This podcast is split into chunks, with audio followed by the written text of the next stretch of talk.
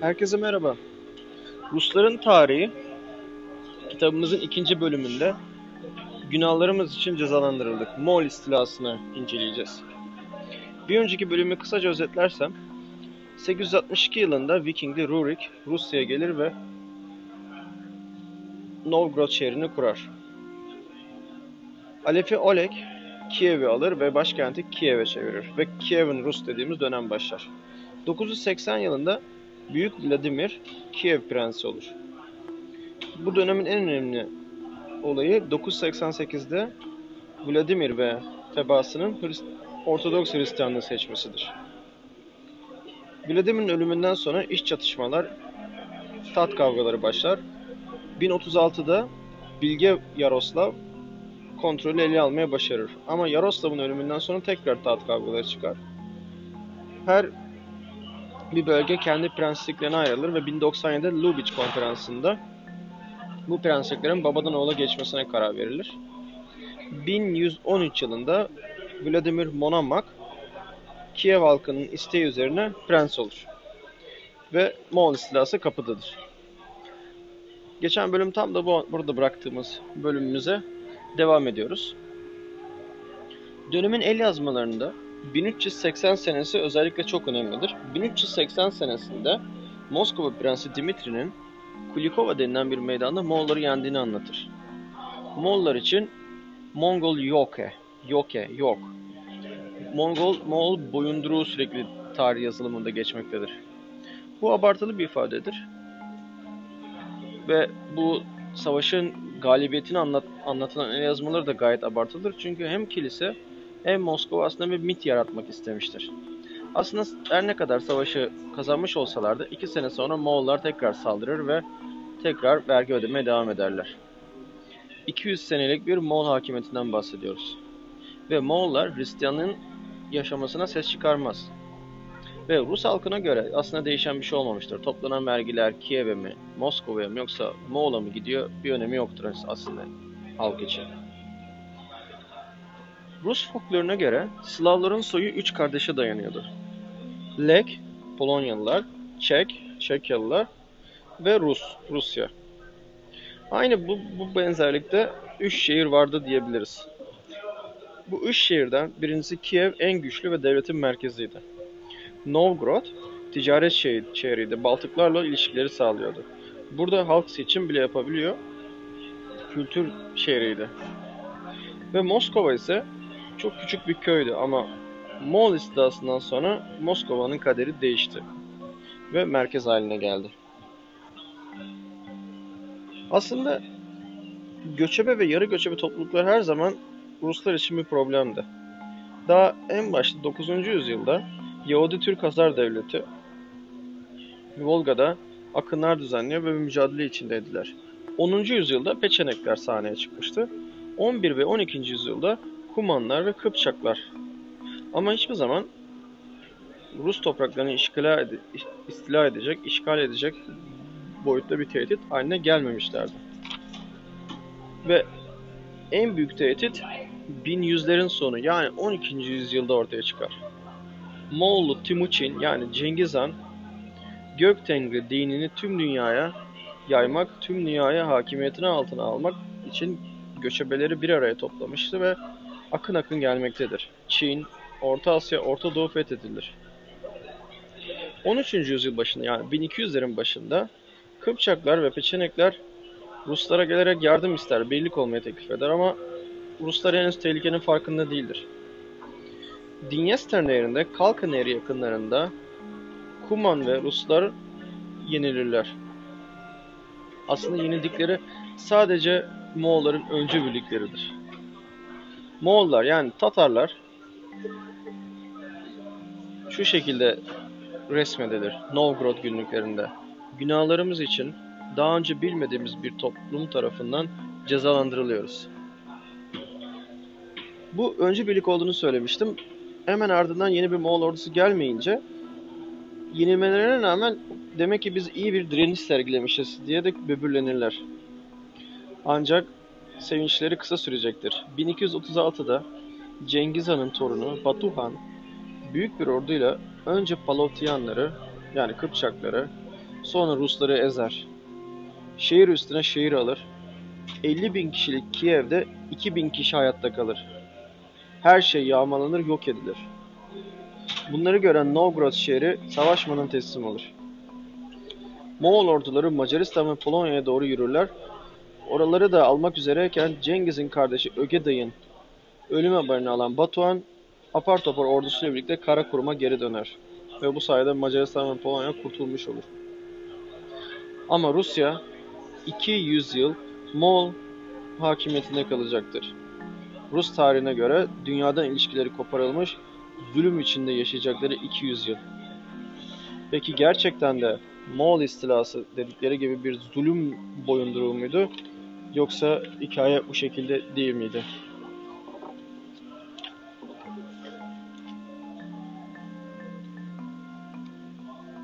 Başkenti Saray dediğimiz, bugün yeri tam tartışmalı neresi olduğu bilinmese de Volga Nehri kıyısında Rusya'nın güneydoğusunda Kazakistan sınırına yakın bir yer olduğu düşünülüyor. Saratov'da ihtimaller dahilinde. Altınordu Devleti yönetmekten daha çok fethetmeyi yönelmiş bir devletti. Aynı diğer Moğol top kabileleri gibi.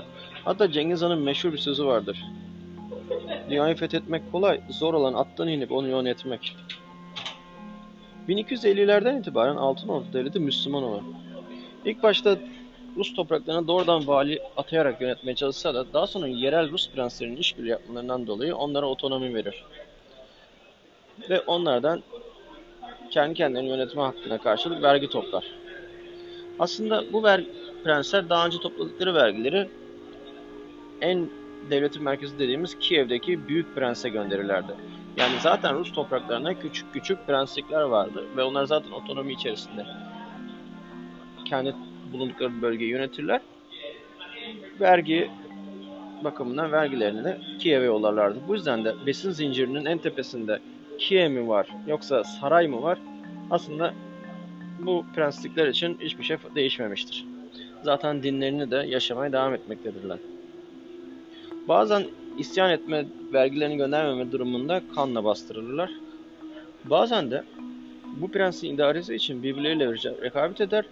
Moğol'un desteğini ararlar. Moğol'un desteklediği kişi bu bölgenin prensi ol olmuştu, olurdu. 1267'de Han Rus Ortodoks Kilisesi'nin himayesini alır ve korur. Bu sayede Rus Ortodoks Kilisesi yaşamına devam eder. Dinle serbest yaşarlar. Bu prensliklerden Muskovit dediğimiz Moskova küçük bir köyken saray için çalışır, ne gerekirse yapar, diğer isyan, prensliklerdeki isyanları bastırır, vergileri gerekirse toplar ve asla emrinden ayrılmaz ve bu hizmetinin karşılığında da güç kazanarak elde eder. Ve bu sayede Moskova Prensliği günden güne sınırlarını genişletmekte ve Rus topraklarının başkenti konumuna gelmeye başlamıştı. Ve Rurikler yani 860 yılında Viking'den gelen Rurik hanedanı halen iktidarını da korumaya devam etmiş, etmiştir. Alexander Nevski, Novgorod Prensi, Katolik Litvanyalılara karşı mücadele verir, savaşır ve toprakları koruduğu için ödüllendirilir. Yarlık dediğimiz bir fermanla kendisi hem Vladimir Suzdar hem de Kiel eyaletlerinin prensi olur. Halefi Yuri aynı şekilde şehri günden güne genişletmektedir. Yuri'den sonra Prens 1. Ivan Moğol desteğiyle diğer eyalet isyanlarını bastırır ve Moskova prensi olur. Moskova çok büyümüştür, genişlemiştir ama tam da bu zamanlarda 1300'lerde veba salgını hem Moğol ülkesini hem Rus ülkesini çok sarsar. Nüfusun çeyreği ölür. Gene de Rurik Hanedanı'nın iktidarını korumaya devam etmektedir. 1325'te Rus Ortodoks Kilisesi'nin merkezi Moskova olmuştu. Güç merkezi Moskova'ydı. Veba ve İpek yolunun önemini yitirmesi Moğolları zayıflatmıştı. Tam da bu zamanlarda işte ilk bölüme başlarken bahsettiğim olay gelir. Prens Dimitri Moskova'yı yönetirken ve diğer Rus prensliklerine mücadele ederken Moğolların zayıfladığını düşünerek onlardan kurtulmayı ve iktidarı tek başına eline almayı umar. İlk başta vergilerden indirim talep eder. Karşılığında Moğollar kendisine bir ordu gönderince düzenlediği savunma savaşını kazanır. Tarihsel kayıtlarda şöyle anlatıyor. Bozkurtlar uluyordu. Türk tarihine ne kadar benzerlik değil mi? Dimitri'nin 30 bin askerine karşılık Moğollar 50 bin asker, içinde Moğollar, Ermeniler, Kırım'dan gelen Ceneviz paralı askerleri, Litvanyalılar, Razan'dan desteklenen Rus prenslikleri vardı.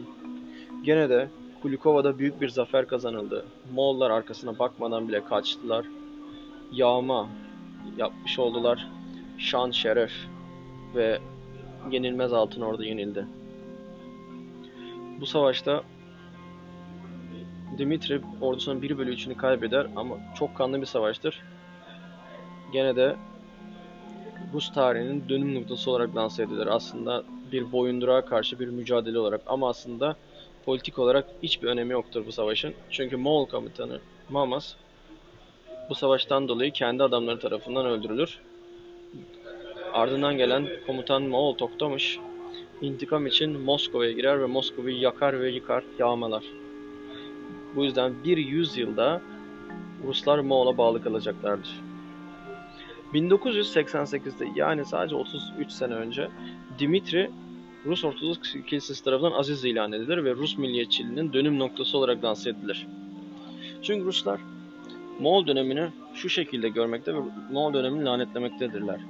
Biz Moğollar yüzünden Rönesans'a giremedik. İlerlememiz engellendi. Batı ile entegre olamadık. Bu yüzden de Ruslar bir daha kimseye tabi olmayacaklar. Karl Marx bu dönem için Moğolların kölesi olmak diye yazar. Halbuki Altın Ordu'ya sadakatle hizmet eden Moskova'dır ve şimdi o dönemi lanetlemektedirler. Aslında herhangi bir kapama olmamış, ticaret daha da artmış, devam etmiştir. Novgorod, özellikle Novgorod'u düşünürseniz Baltıklarla ticaret devam etmiştir. Baltıkların merkezi olmaya devam etmişler. Moskova, bugünkü Moskova'yı Moğollar döneminde olmuştur. Litvanya ve Konstantinopol ile ilişkiler kurmuşlardır. Moğollar olmasaydı da Ruslar Rönesans'a girer miydi bu tartışmalı. Moğolların gelmesiyle yaptıkları savaşlar, yıkımlar, şehirleşmeyi yavaşlatmıştır. Şehir ekonomileri, zanaatlar gelişememiş olabilir. Ama prenslikler her zaman birbirleriyle rekabet ediyorlardı. Moğollar gelmeden önce zaten bu yüzden de, dedim ya konu başlığı, günahlarımız için cezalandırıldık. Çünkü zaten milli birlik ve beraberliğini sağlayamamış bir toplum Mo Moğollar tarafından bu aralarındaki rekabet çok güzel kullanıldı ve bir olamadıkları için Moğollar birbirlerine çarpıştırdı bu prensliklere.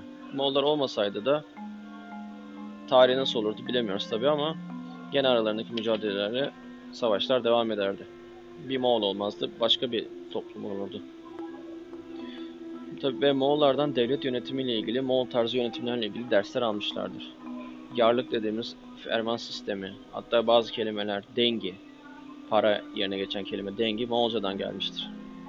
Ve bu absolutizm dediğimiz bugün de devam eden baskıcı yönetim aslında Moğollardan öğrendikleri bir şey olmasa birlikte Konstantinopol'den de öğrenmişlerdi. Zaten Konstantinopol'le gelin al gelin aldıklarını bir önceki bölümde anlatmıştım. Zaten ilişkileri var. Onun da merkezi yönetiminden örnekler almışlardır. Zaten kendilerinin söyledikleri çar kelimesi de Sezar'dan gelmiştir. Peki Ruslar Batılı Asyalılar mıdır yoksa Doğu Avrupalılar mıdır noktasında kendileri Moğollar yüzünden Batılı Asyalı olarak kaldıklarını iddia ederler. Ve Rusların köküne bakarsanız her zaman bir Tatar izi de vardır. Bugün dahi Rusya dediğimiz bir ülkenin büyük çoğunluğu Sibirya ve doğudaki şeyler Türk, Moğol ve Tatar kaynaklı topluluklar oluşturmaktadır. Gücünü buradan almıştır. Ve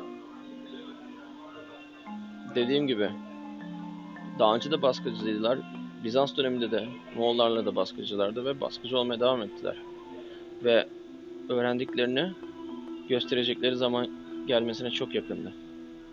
1462'de 3. Ivan Moskova prensi oldu ve Altın Ordu Moğol hakimiyetinin sonunu getirecekti. Bu bölümün sonuna geldik. Üçüncü bölümde Moğolların hakimiyetinin sona erişini ve yavaş yavaş Moskova Prensliği'nin ve Rusya'nın yükselişini izleyeceğiz. Beni dinlediğiniz için teşekkürler. Bir sonraki bölümde görüşmek üzere.